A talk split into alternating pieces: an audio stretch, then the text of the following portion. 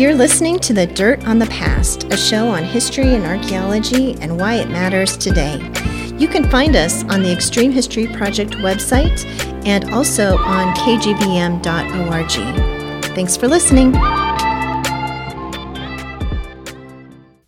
Welcome to The Dirt on the Past from the Extreme History Project and KGBM Community Radio.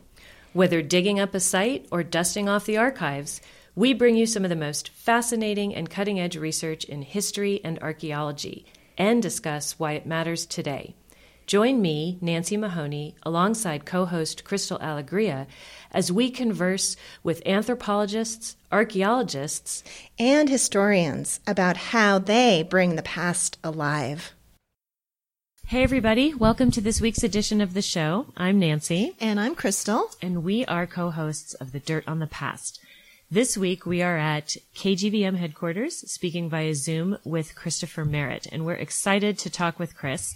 But before we begin, as usual, um, I want to check in with you, Crystal. So we, we kind of have some exciting news about the Dirt on the Past podcast this week. We do. We yeah. do. Do you, you want to? You go. You go. Okay. You say it. so we've been thinking about, um, we've been thinking about these candles these these candles that have specific scents. Right. You and i both sell candles anyway. You yes. in the extreme history um, shop and me and mocha boutique. And we were sort of thinking wouldn't it be fun to have dirt on the past scented candles right right so a couple weeks ago when we were we were waiting for our guest to join the podcast, we were like, what kind of scents would we like in these candles? And so we jotted down seven, six or seven scents. Yep. And so read them, read them off. Okay, I'm going to read them off. So okay. Secret Archives, Moonlit Cemetery, Ghost Town, Pueblo Ruin, Egyptian Tomb, Dusty Attic, and then our signature scent, Dirt on the Past, which basically smells like dirt. and like, so kind of fancy dirt. Yeah. we worked with Kelly Hartman from Studio 308. She makes candles and she's really a whiz with figuring out how to come up with scents. And we love all her other candles, which remind us of other places in Bozeman and Montana. But man, she knocked it out of the park with she all did. of these. She yeah. Did. I was... had my whole family smell them this week. Yeah. And they were like, that's totally what that smells like. That is a dusty attic, you yeah. know? And, yeah. and people are most, um, on, on either side of the fence on the secret archives one. Really? What do you mean on either side of the fence? Well, they either love it or hate it. Yes. So, so Kelly herself, it's not her favorite scent, right, but she right. said other coworkers like were it. like, yeah. "Oh, I like that," and yeah. um, and so then I I had it out, and my husband, who was a definite no, but then my daughter's boyfriend was like, I like that one. Wow. So very interesting. So that one definitely goes both ways. So that's, um, Yeah. says something special about you if you like it, I think. you know, the consensus at, at Extreme History was that everyone loves the Egyptian tomb. oh yeah, that's a lovely one. Candle. Pueblo Ruin, Ruin is beautiful too. Yeah. That has a Yeah. lot of nice floral scents from sort of the Southwest. Right. Yeah. Right. Yeah. But you know, the dirt on the past, as any archaeologist would tell you, they love the smell of dirt. Oh yeah. And so uh, when I took a smell of the dirt on the past candle, I was like, oh yeah, I like that. I like that. I like the one. I like Moonlit Cemetery and the fresh Yeah. Mm-hmm. cut grass smell in that one. And she puts what each thing might smell like, and it really does. Like whether it's old leather and old parchment and secret archives. The Ghost Town one is like barn and Yeah. hay and maybe sage or something, and it's really great. So, so those have been um, super exciting. We also got um, sort of our first real email feedback this past week Yeah. about the podcast. We've been, we get a lot of feedback. Um, we got, we get a little, a lot of, you know, note feedback like, oh, love the podcast, you know, that kind of thing. But this was a real in-depth uh, feedback. So, oh yeah.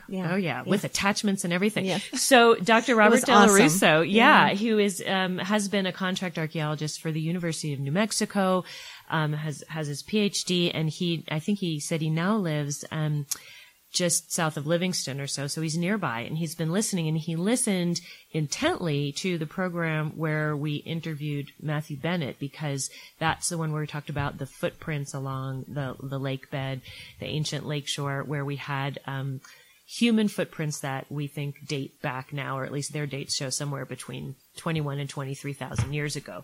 So we, we did that whole podcast and, and part of um, his response was to us commenting that most people in the press, anyway, who had responded to the article originally, really felt that those dates were fairly secure. They weren't as squishy and, you know, mm-hmm. much more confident that we now really have some good evidence for um, humans being on the continent much older than 14 or 15 or 16,000 years before present. So this, this could be even people that were here uh, before the last, last glacial maximum. Mm-hmm. So in any event, um, Dr. Russo was kind enough to include a couple of articles which have great references. I'm just going to quickly say the names of both of them.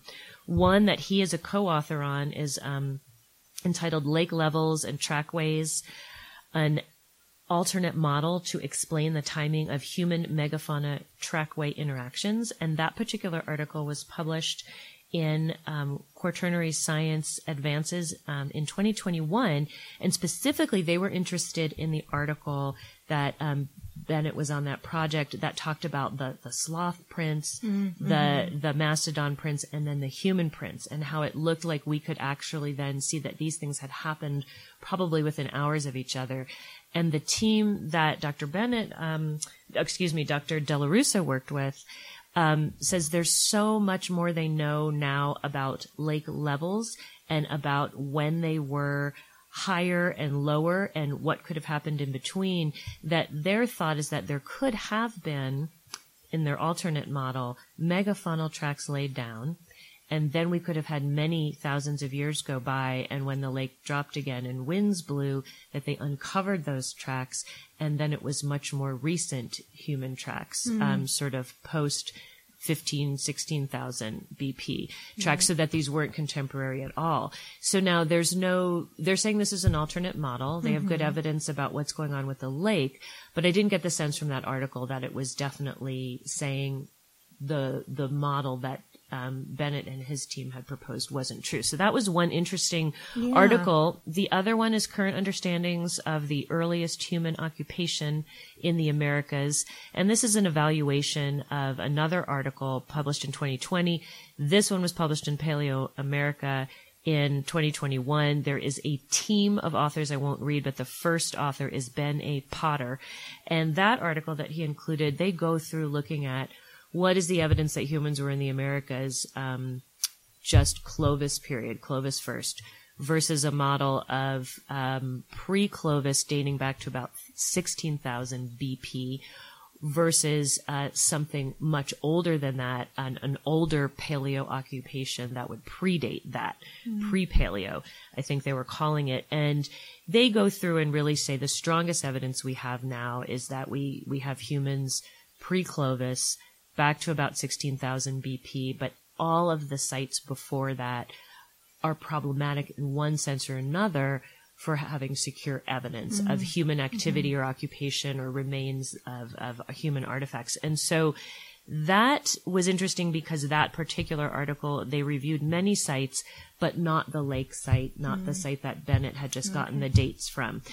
um, the particular footprints that were dated, not mm-hmm. the sloth dates, the ones that went into the terrace. Okay. So that most recent one. So um, we'll talk about that a little yeah, bit more later, yeah. but we just want to have a big shout out to Dr. Dello-Russo that we're super um, appreciative of his his very thoughtful comments and to calling attention to um, really a little bit more in-depth perspective um, yeah. on that. And um, that who great. knows, maybe we can invite him on and yeah. we can get Dr. Bennett back and, yeah. and we can have another little more in-depth discussion. Yeah. But, okay. And if you want more information on on the conversation, look back. We interviewed. Um, uh, Dr. Bennett about three or four podcasts ago. So look back and find that and have a listen. It was a great interview. Right.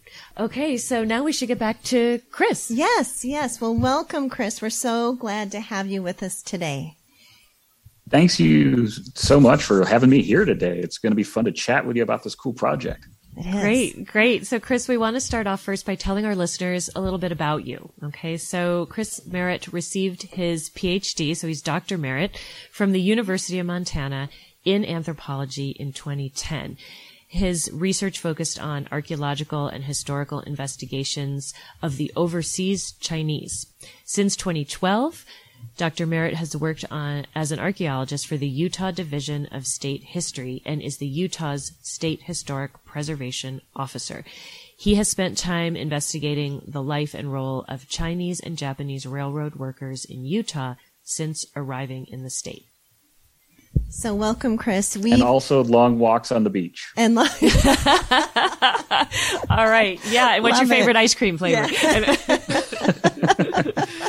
all right, we'll get to all that. yes, yes. So, Chris, you and I have had the opportunity to work together um, many years ago. Uh, you did a lot of archaeological um, uh, survey work at the Rosebud Battlefield, and so we took a group of teachers out to the battlefield. We think in 2013. We were talking before we started the podcast, and we came to the conclusion it was 2013 that we did this. But we took a group of teachers out to the Rosebud Battlefield and did some archaeological survey with them. They kind of helped us do some archaeological survey. It was a great day. I remember that day so well. And uh, it was just beautiful and it was a wonderful learning opportunity for those educators and um, a, a wonderful learning opportunity for myself as well to get to work with you. So, um, so anyway, I just am so glad that you're on here not to talk about the battle, the Rosebud battlefield, but about something completely different. So we like to start off with asking our guests um, how they became interested in their field of study. And your field of study, of course, is archaeology. So what brought you to this field? Yeah, I, I, I have to say, I started out as a nerd very early in my life. Um, as I was starting to get into junior high school, I, I, really loved history. And like every history course I took, I just fell in love and wanted to learn more and more and more. And you know, I started doing that career looking to the forward, like what do historians do? And to the historians listening, this is not an offensive thing, but it sounded really boring. Um, I hear you. To be a straight historian. Hey, wait a minute now. Old documents um, are not boring.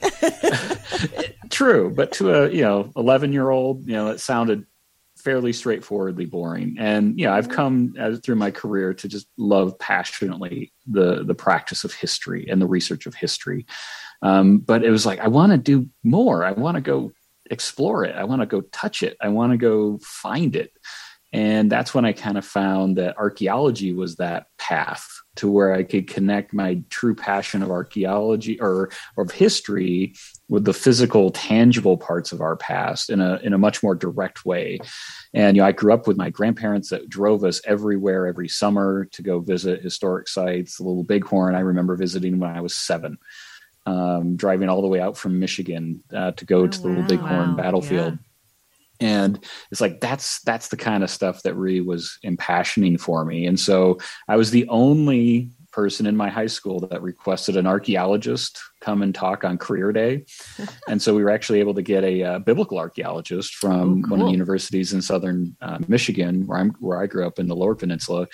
And it, biblical stuff wasn't my bag but I just sat there like, oh my, look at all the stuff that they found and how it weaves with the stories um, of those periods and the objects and how we can understand what those objects mean to the people. And it's like sold. yeah. Um, you know, that day, you know, I was the only one that probably went down that path in that room. The other people were, you know, drifting off into space in their minds. But from that point on in high school, I'm like, this is what I want to do. And uh, when I, I actually did my undergraduate at the University of Montana, as well as my my doctorate, and that was you know as soon as I graduated high school, my family went west, um, just because we loved it in the West. I spent my entire life in Michigan to that point, and we landed in Missoula, Montana, and uh, you know I, we went there specifically because of the University of Montana's undergraduate program in anthropology and archaeology, and like. Ta-da! Yeah. um, that was once I took that first archaeology course at a college level. I'm like, yep, this is the right call for me. Um, but yeah, that's it's kind of a weird thing. I knew, and you know, a true seven years believer old, from an early old age. I I, wanted to do know, that. right? Yeah. I couldn't believe people could do it for a living. I, I got really interested in in things like when I was really young, like in the early 1970s, it was like even Louis Leakey and Don Johanson finding Lucy, all those skulls. So I I loved all of it. If it was super old paleo stuff, and then you know, I think there was a huge King Tut exhibit in New Mm-hmm. York, or so, and Oh, so there was so much going on that I couldn't believe. I was like, but how do those people get to do it? And when people are like, well, they go to school for it. It, yeah, same with you. I was like, well, there was really no other choice for me beyond that. It just didn't seem like anything else could possibly compare to being able to do that. So I can very much relate. And now, um, you finished your degree and you are the state historic preservation officer for the state of Utah. And that is a term that Crystal and I are very familiar with. Um, so many of us work closely with state historic preservation officers if we are historians or archaeologists. But I'm not sure that, um, many of our listeners actually know what that work entails. So tell us a little bit about the State Historic Preservation Office itself, and then what roles and responsibilities you have as the officer. And, and Oh. by the way, when we use the word SHPO, when we say SHPO, that's that's short for State Historic Preservation Officer, which we're very quickly going to get tired of saying. So you're the SHPO, and that's a little tidbit now for cocktail parties for all our listeners. Be like, hey, do you know what a SHPO does? Yeah, really. you There, we go. Okay. Love it. Uh, yeah, and I always joke it's the it's the four letter word. Yeah, depends on who you're talking Beginning to. with at the S. day. Uh, no, no, that's a great question. So so few folks outside our industry really understand what these offices do nationwide, and so I'm really appreciative. While we're going to talk about a different topic, to be able to talk to your listeners about what is the role of a SHPO, a State Historic Preservation Office. And it's one of those things too. Going to your point, Nancy, like I'm kind of shocked when I wake up in the morning. I'm getting paid to do this job, um, just because it's like so passionate and so much fun. So, to put it in context for the listeners, in 1966, when the National Historic Preservation Act passed under uh, Lyndon Johnson's administration, part of this law created a state level office that is under the governor to promote and execute preservation programming and to work collaboratively with our federal partners, whether they're departments of transportation or uh, state forest service or national forest services or Bureau of Land Management. You know, those agencies have a lot of responsibilities when it comes to cultural resources. And so that act created all the offices that we see, like the Montana SHPO, uh, which I worked very closely during my dissertation because they were just amazing professionals that helped me at every turn of my research. But these offices were really a, a great federalist idea in that there was a this federal government creating this federal act, but a recognition that there needed to be a state level uh, organization that could coordinate those activities, be the voice of the governor and the people of Utah more directly in these federal actions. And Utah got its um, SHPO office created in 1969, so very soon after the passage of the Historic Preservation Act. And we do everything that is issued by the Park Service. So we manage the National Register of Historic Places seen those plaques on historic buildings that this is listed on the National Register. We manage that program and working with private landowners and, and property owners to get those things listed to be recognized for their significance. We work with local governments. We have a certified local government program, and we're mandated uh, to pass through portions of our appropriation from the National Park Service to local communities to do preservation projects. And so we work with cities, towns, counties to pass through this grant money to promote building rehabilitations, archaeological surveys and testing, National Register listings, you know, as a way to promote preservation on a very grassroots level.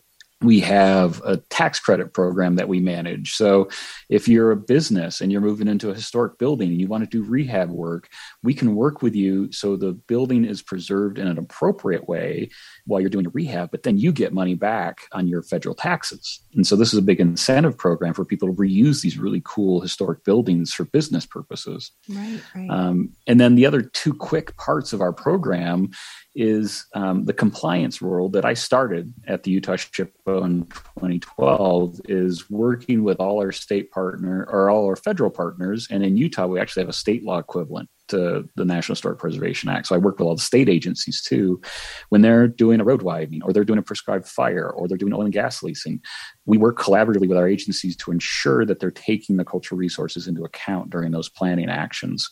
And then statutorily, this is the exciting one for me because I can touch everything.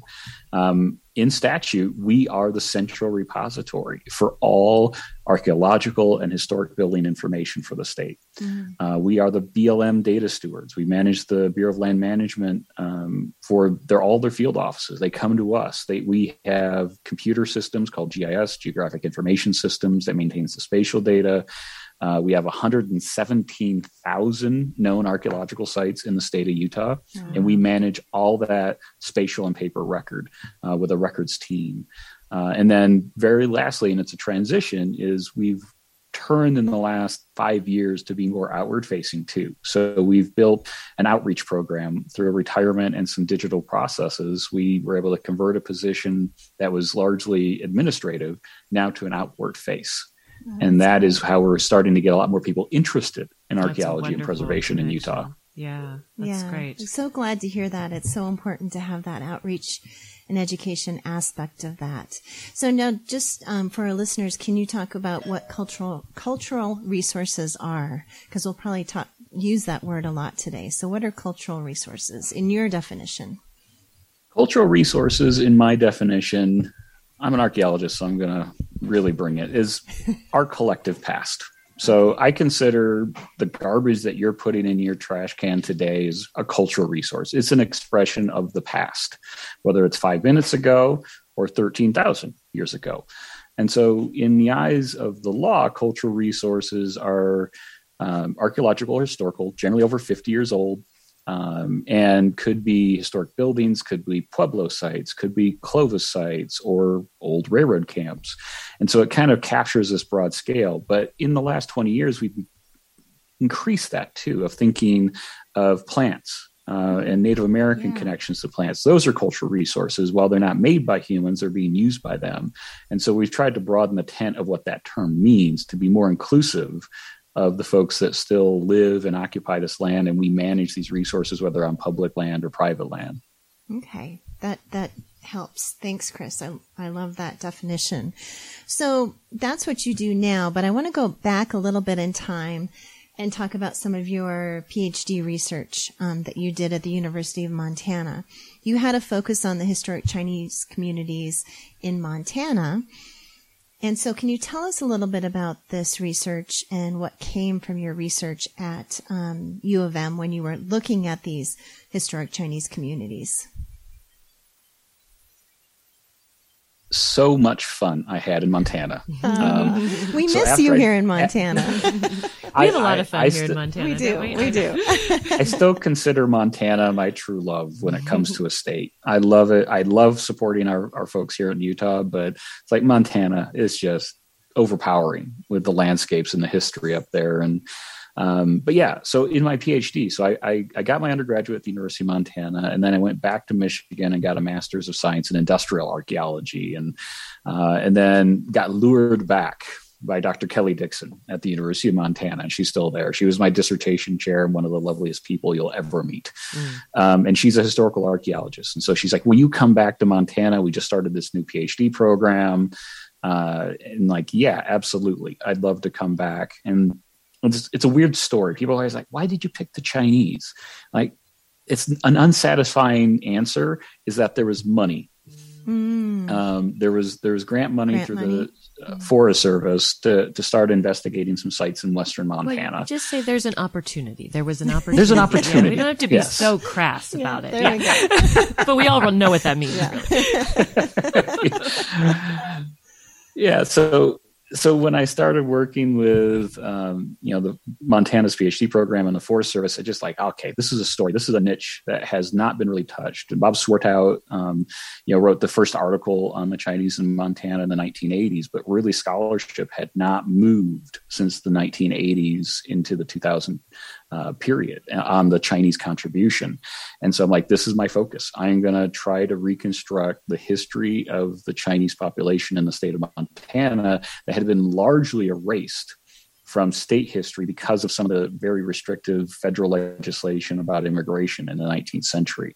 That by post 1900, the Chinese had largely disappeared from the cultural landscape of Montana or became extremely small, versus 1870, when one out of every 10 Montanans was Chinese. And if you're in Helena, one out of every 5 mm-hmm. uh, were Chinese.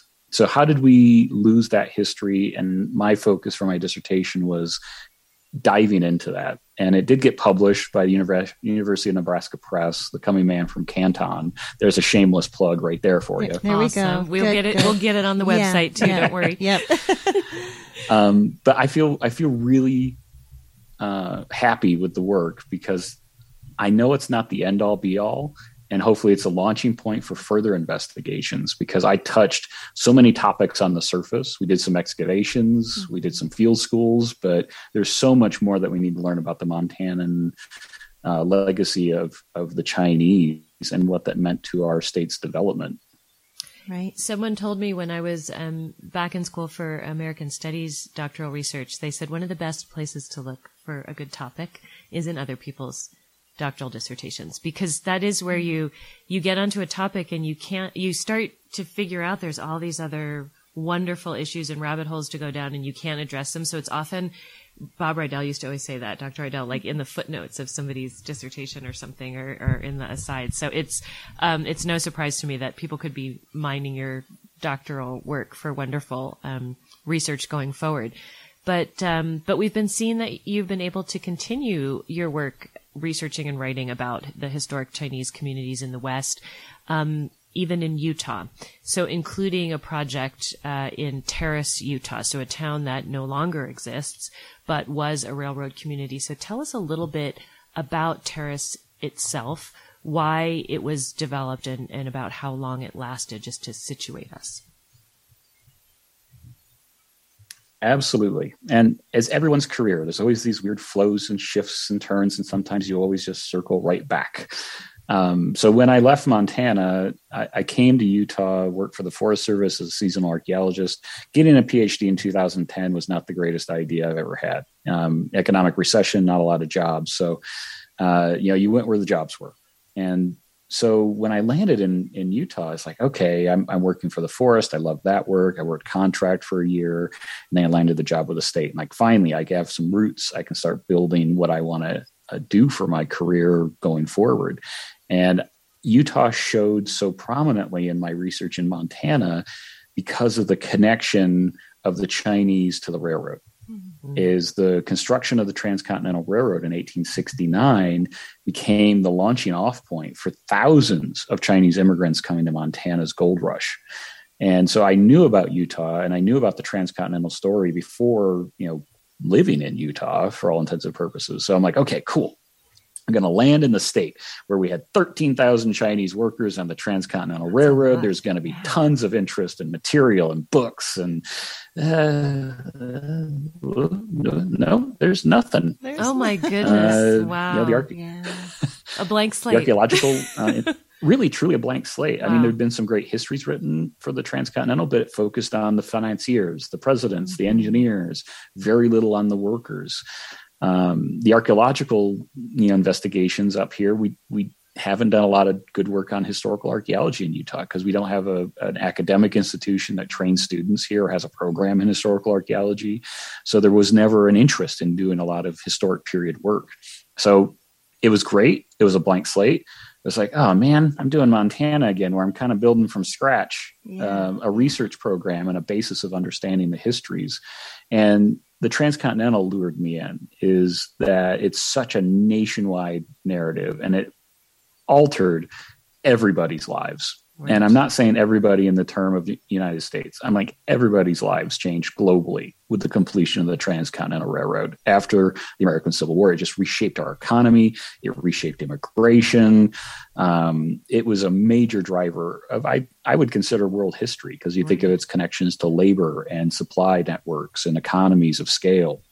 And so I started working with the Bureau of Land Management, Salt Lake City field office, and we started driving this landscape in very northwestern Utah. And many people don't know that we have a national treasure in Utah that no other state has. And that is we have 87 contiguous miles of the original Transcontinental Railroad. Oh, wow. It was built in 1869, abandoned in 1942 when they built the Great Salt Lake Cutoff, which cuts right across Great Salt Lake. Okay. And this northern arm that was built in 1869 became disused after 1904 when we built the cutoff. And by World War II, the railroad was successfully able to abandon that landscape.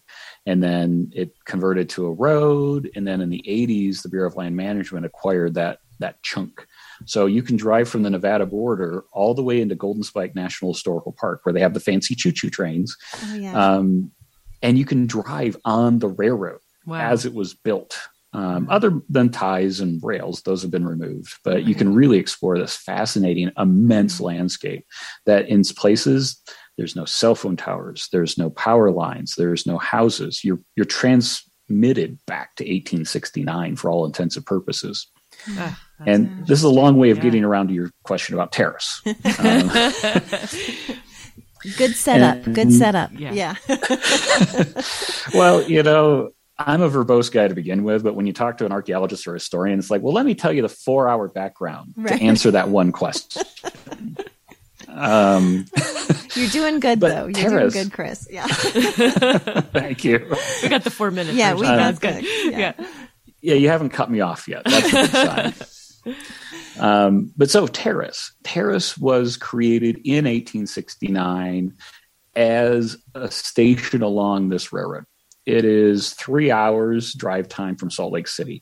It is an hour and a half from the closest bathroom. Oh, It wow. is out there in the middle of nowhere. But if you were there in 1870s, it was big. You know, 400, 500, 600 people living along the railroad.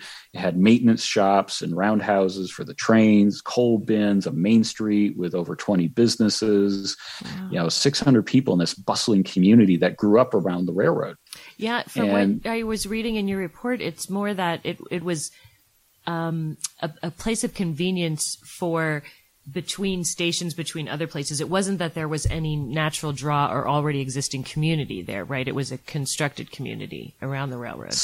Spot on is if you were out there, you're like, why the heck did they put a town that size here? And it wasn't for the comfort of the residents. It was for the ease of the railroad. Okay. Is that as you were, you know, traveling on train either direction, if your train broke down, and steam engines were prone to have breakdowns, where do you put it? These are single track lines for most of them. How do you repair a steam train in the middle of nowhere? Well, you build facilities. Mm-hmm. And turned out Terrace was a good middle ground mm-hmm. between the the industrial works in Elko and Winnemucca, Nevada, and the new industrial works forming in Ogden, Utah. It was kind of that nice middle point. And so it was a place that you could repair trains effectively in between those spots versus trying to have to haul a train 180 miles to get serviced. And so, yeah, it was completely a matter of where the railroad wanted that town. And it, it's also indicated by the water story is that they had to pipe water for 13 miles underground using redwood logs to bring water from the mountains down to the actual town, Wow. primarily for trains, second for people. I mean, that's what's really Um, saying something Yeah. about it built for convenience of the railroad, not for any reasonable reason that has to do with the landscape or the people. We're going to take a quick station break and then get back with another question about Terrace. You're listening to The Dirt on the Past with co-hosts Crystal Allegria and Nancy Mahoney on KGVM Bozeman or wherever you find your podcasts. We're speaking today with Christopher Merritt about his work as an archaeologist and his research on the historic Chinese communities in the West. So, Chris, you've talked a little bit about what Terrace was. It was this community that was built specifically for the railroad. And so the people who were living in the town of Terrace were often railroad workers. Is that correct? That is correct. Yeah. And so, as we know, if you think back to your fourth grade history book or your eighth grade history, that a lot of the people that worked on our railroads here in the United States were Chinese. And so, of course, Terrace had a Chinese community. So, um, so did, so, so did a Chinese community form in Terrace because it was this place where, uh, they would repair the, the locomotives, they would do work on them. What were, so what, can you tell me a little bit about why the Chinese community was here in Terrace? Yeah, the it's amazing to think of some of these communities when you drive through northern Utah today. It is they were more metropolitan, more diverse in the 19th century than they are now. And that is because of the impact of the railroad and the jobs that that provided. The Central Pacific Railroad, which went from Sacramento and met at Promontory Summit here in Utah, that was constructed by 13,000 Chinese laborers, um, 1864 to 1869. But after the completion of the railroad, thousands of those workers remained in the employment of the railroad companies, and then also including the UP, the Union Pacific, who picked up the Chinese workers after 1870. So the Chinese workers stayed on to maintain that railroad. Okay. For the next 30 effective years, from 1869 to about 1900, the dominant worker on the railroad doing the, the manual labor task of fixing the ballast, replacing the ties, replacing the rails, those were Chinese. Uh, we have, after 1900, an immigration shift. And because of the legislation targeting the Chinese in the 19th century, the railroads had to find new workers. So that's when we see post 1900 a shift to Japanese labor, mm-hmm. uh, Greek labor, Italian labor. And, but for this glorious 30 years, our nation's railroads were maintained by workers that had fled or immigrated from China in search of a better life here in the United States. Uh, to support whether families back home or, the, or with the dream that they could bring their families here. And Terrace, as a microcosm of that story, it was formed in 1869. They based section crews there. Section crews is a term just for the 10 to 15 workers that maintain a, a segment of the railroad line. They would go out every day, make sure everything's in order, replace railroad ties if needed, do the real hard labor. And so that was a drumbeat of every eight to 10 miles, you would see 10 to 15 Chinese workers from Sacramento to Omaha, Nebraska. If you took a train in those years, you would see those same faces repeated.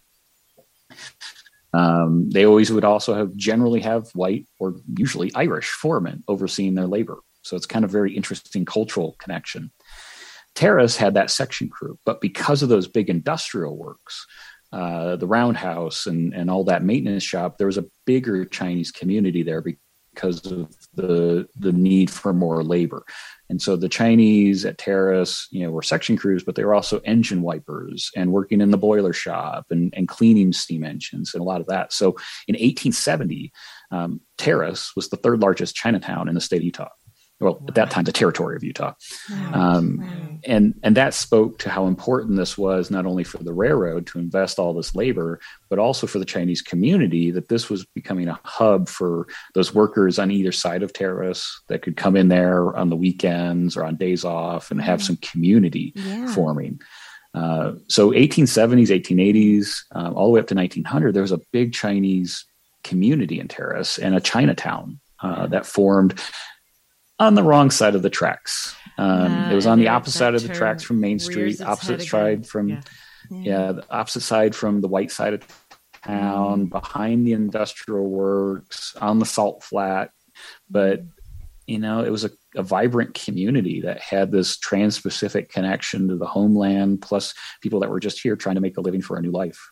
So, when you say the Chinese community, does that mean just men, or were there women and families there, children? Uh, what did that What did that community look like? Great question, and it's it's one of those great horrors of history. Is the folks that wrote about the Chinese didn't care about the Chinese mm-hmm. in the 19th century. The census takers in 1870 and then 1880 they offer us snapshots of who was in this community uh, 10 year sort of glimpses. It was only men in the 1870 census. There was one woman in 1880 census. So this was a largely bachelor, or not bachelor. I, I don't like using that mm. term. This was a largely male society. Right, right. Um, in the 19th century and early 20th century, a lot of writers that hated Chinese labor would always call them bachelor societies. Like many of these men were probably married, right, um, and their families were back home in China, and they were sending money home to support them. Yeah. Um, so we have very limited snapshots from the census records. We have zero letters from the Chinese themselves. Mm-hmm. Um, there's very few even photographs of the town of Terrace.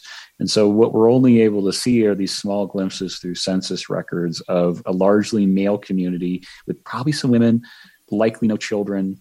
Well, children by our standards. Um, the youngest railroad worker I have found is 14 years old, doing the same labor as a 30 year old man. Uh, but that means effectively you're not a child anymore if you're right. swinging an eight pound sledge and doing a 10 hour workday. Mm-hmm. Um, so we don't know fully because the history records are bad, but that's why archaeology is so important. Right. And yeah. so that's our, brings us to our next question because there's um, a lot of historical documents from the railroad companies themselves. You've mentioned census data and uh, newspaper accounts and things like that. So there is historical records to some degree, but as you said, nobody who was writing them was necessarily um, really caring or writing in any understanding, empathetic, or favorable way about the Chinese.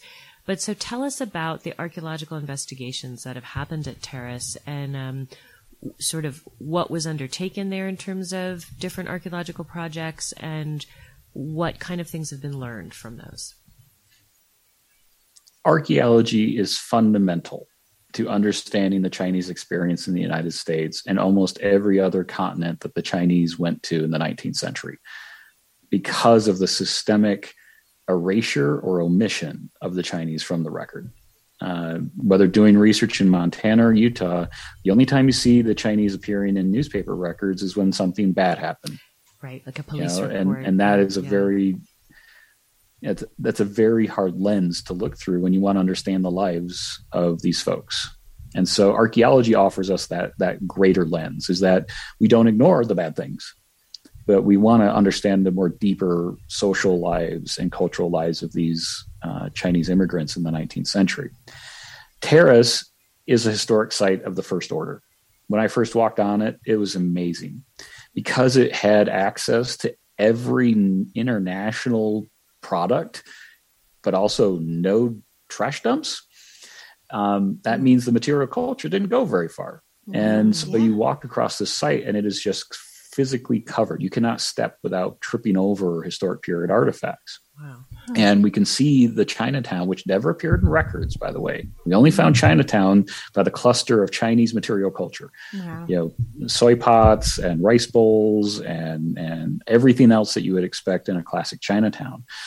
And when we first brought um, some groups out leading up to the 2019 150th anniversary of the driving of the Golden Spike, my passion was like, I, I love those choo choo trains at Golden Spike, but I want to get people out where history was actually made by the workers and the folks that maintained it. And so we took people out there on that three hour tour. Feels like a Gilligan's Island joke starting. um, Only you knew where were you going and yeah. you got back. Yeah, yeah but they, you, everyone was the, probably the visitors were a little worried at points out in the middle yeah, of nowhere. especially the lack of bathroom facilities. Yeah. That was our number one concern. It's like the whole all of nature is your bathroom. Um, and so when we started walking people across the site, one of the groups we took were members of the Chinese Railroad Workers Descendant Association, and they were passionate about why why is this laying out here? Because I talked about a lot of the looting and vandalism that occurred over this site over the last 40 years of people looking for bottles and fancy things. Like, why are you just letting this sit? And why are you letting people steal our heritage? And to an archaeologist, that's a fairly call to action if you ever heard one. Yeah. And so in 2020, uh, in the midst of the, COVID, we did a, a, a, targeted excavation in Chinatown, the first ever archaeological excavation in Terrace that was done by archaeologists, I should say. Yeah. Um, and then in May 2021, we did a follow up. So we did two weeks of excavation targeting Chinatown in particular, even though it's a massive site, 400 acres, probably this thing covers. And we focused there because that was the story that was most missing from the narrative is the Chinese story and also the the tremendous support from the Chinese community to do this excavation. And and some of your you know other folks that have come on from archaeology community, not every descendant community is thrilled to have right. archaeologists digging in their history. That is true. The Chinese told us to, and I'm following their orders. Oh, good. Um, and so, yeah, the excavations were targeting just to start getting a deeper lens of understanding what life was like for a Chinese immigrant in Terrace, uh, you know, 1869 to 1900 ish. Okay.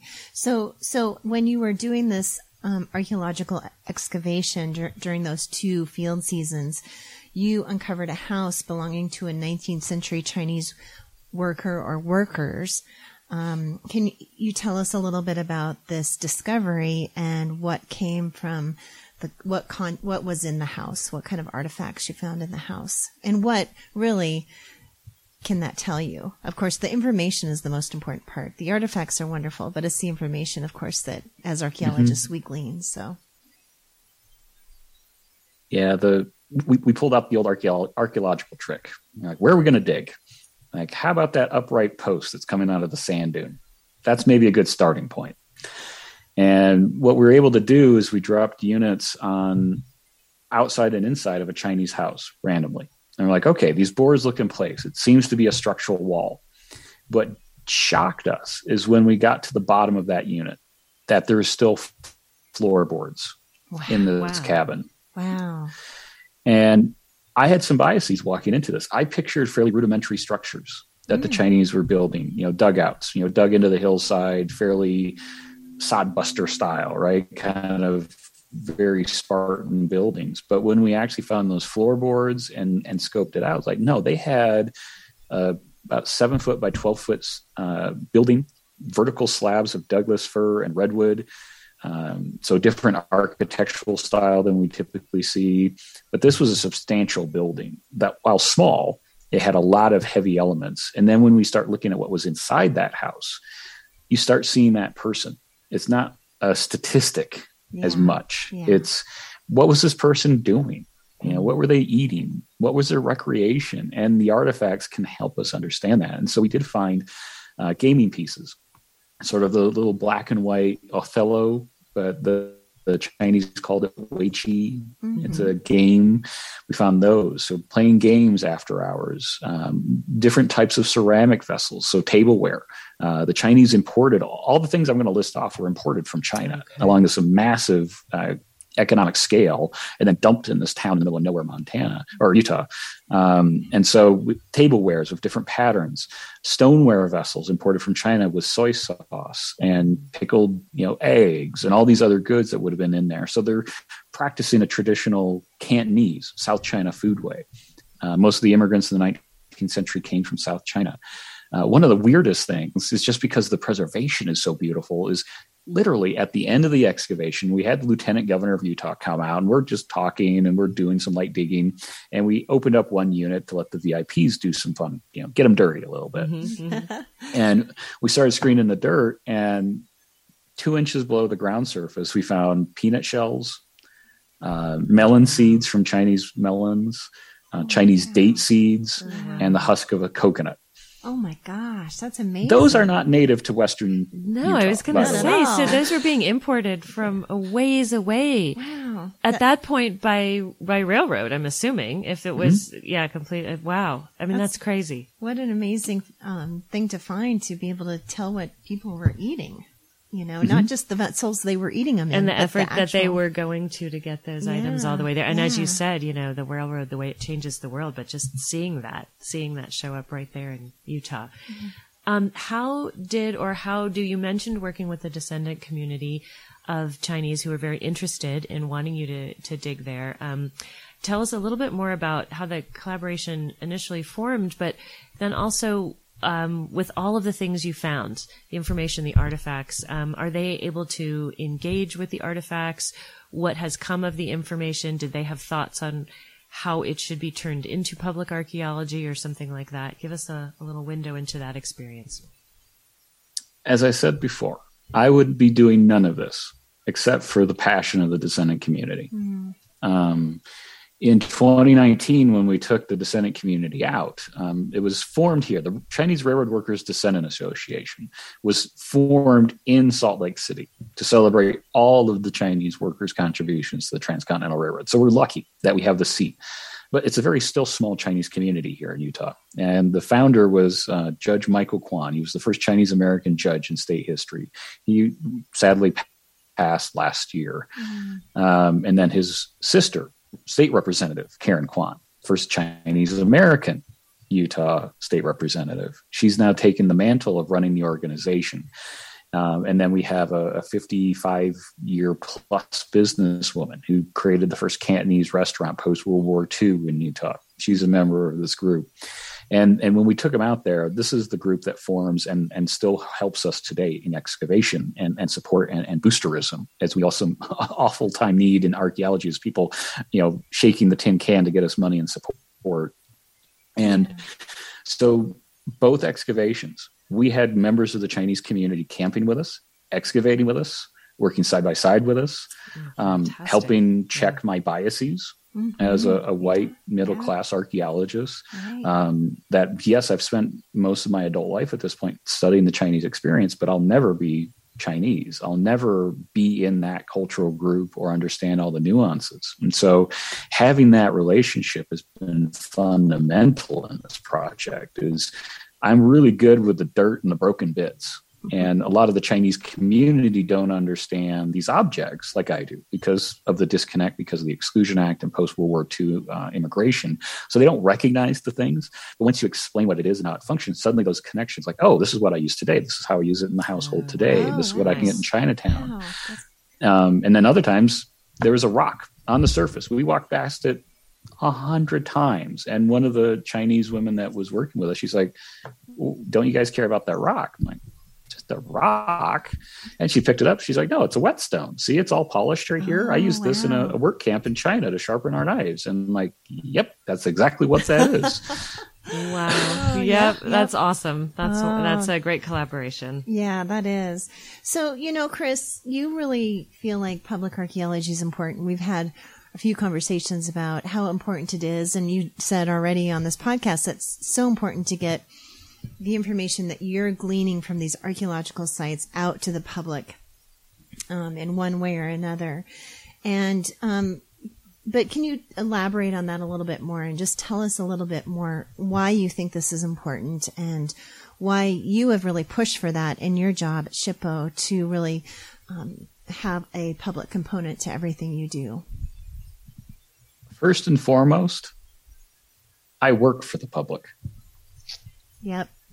Yep. That is my job. right, right.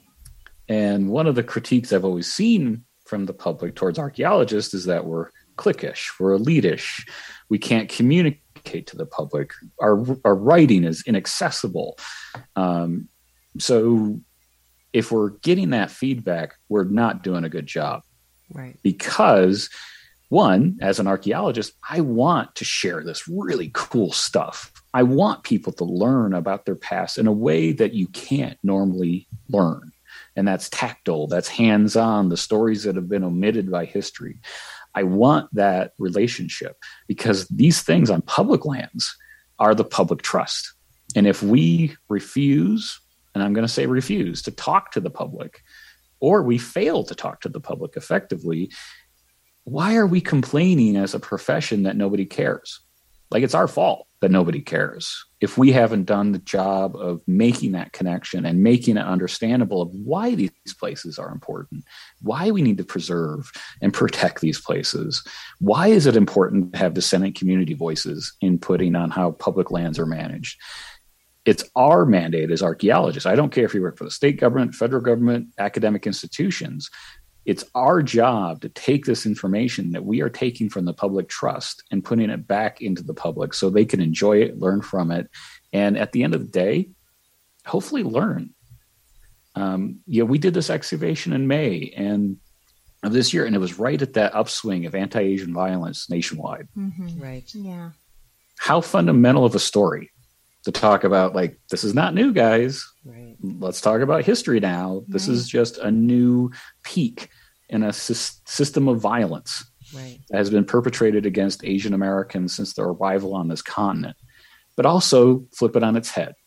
Here's a great collaboration working side by side with the Chinese community, telling good, positive stories, making people understand each other on a personal level, removing that that xenophobia that we oftentimes get.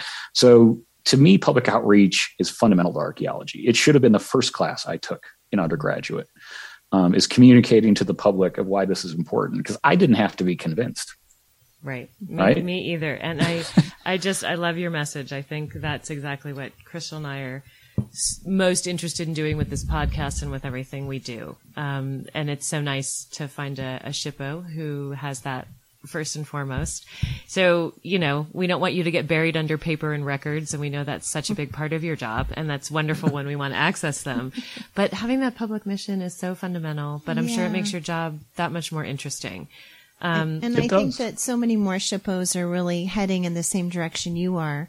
um, you know, in in including that public component of, of everything they do. I know our Montana SHPO is is really wanting to do that as well. So, and there is one SHPO in every state. So, mm-hmm. right. I that, think they should clone you guys. Though. Yeah, that's that, a lot of work. that, that's homework for whoever's listening is to find out who your SHPO in your state is. yeah, go get to know them. Tell them you're interested. Right. Yeah. Well, Chris, we um, there are so many more things we would love to talk with you about, and we'll probably ask you at a future date to come back. Um, but our time's running short. So we just want to say thank you. And it was so wonderful to hear all about your job, but about your research and about just sort of from your perspective, how to do archaeology through this sort of federal state institution of historic preservation offices. So thanks for that. We really appreciate it. Yeah. And Chris, I just wanted to ask if there's any future excavations happening at Terrace and, or are there any articles coming out about what you found during your archaeological excavation in, this year? Yeah. So first, thank you too for making this opportunity available to to continue to spread these messages. I think that we're all as a an industry as archaeology trying to do a better job. So first, thank you guys for doing this. Um, and to your question, Crystal, is with two years of excavation, we're going to do mostly lab work this year. We're going to okay. do another volunteer led project. I should have mentioned, like these are all volunteer led projects. Yeah. You know that we were out there, but volunteers did all the work. So we're going to do a lab based one. Uh, this upcoming year, we're going to have an article in Smithsonian Magazine oh, and National Wonderful. Geographic come out. Oh, um, and, and National get, Geographic. Oh, yep. that's so exciting! Wonderful. And and then that gives us that that great public space, and then we're going to start diving into the more technical reporting, right? Okay. That all archaeologists have to do. So we're hoping to get once we get all these artifacts processed, sorted, start really publishing a lot of stuff in 2022. Okay. Well, we want our three-hour tour. Before yeah, we want the yeah. three-hour tour. Absolutely, I, I have been out there so many times. Uh, and Chris, if people are interested in participating as a volunteer, is there opportunities for that? Um, for to do lab work with with with you with these artifacts? Excellent and timely question, Crystal. Oh. So we actually just posted um, the advertisement for the volunteer project that we're going to be doing at the end of January and early February, uh, and we we work through Passport in Time, which is an amazing volunteer program that was started by the United States Forest Service, but now other agencies, including Bureau of Land Management, can participate in. And so we're going to run another pit project, Passport in Time, in in January. So that just went live on passportintime.org. And okay, so people perfect. can go register and apply and I hope to see some names on there that are familiar. That's great. great. Oh, that's, that's great. so exciting. Well, thank you so much, Chris. It was great to have you here today with us. Thank you too so much. Yeah. And thanks to all our listeners out there for joining us today. If you love this podcast, we ask you to share it with a friend and make sure to subscribe so it shows up for you every week in your podcast app. We also have a Facebook page called The Dirt on the Past, so make sure to find that and like it. So thanks so much to Chris for joining us today, and thanks to all of you listening out there. We hope you can join us again to find out more about the, the dirt, dirt on the past. We'd also love to give a great big shout out to our sponsor for this podcast, which is the Western Heritage Center located in Billings, Montana. So if you're in the area, be sure to stop in and say hello to the staff at the Western Heritage Center. They always have engaging exhibits and the people who work there are always ready to answer questions. In the summer months, they do historic walking tours of historic Billings, so make sure to check that out. A big thank you to them, and thanks for their continued support of the Dirt on the Past. A big thank you to our editor and sound guru, Steve Durbin, and our sound mixer, Lawson Allegria, and to John Chadwell for getting the podcast out in the world. If you're enjoying the dirt on the past, make sure to subscribe so you don't miss an episode. Also, please tell your friends and leave us a review. It really helps people find us. We're a new podcast and trying to grow our listener base, so please share. Thanks, and thanks for listening.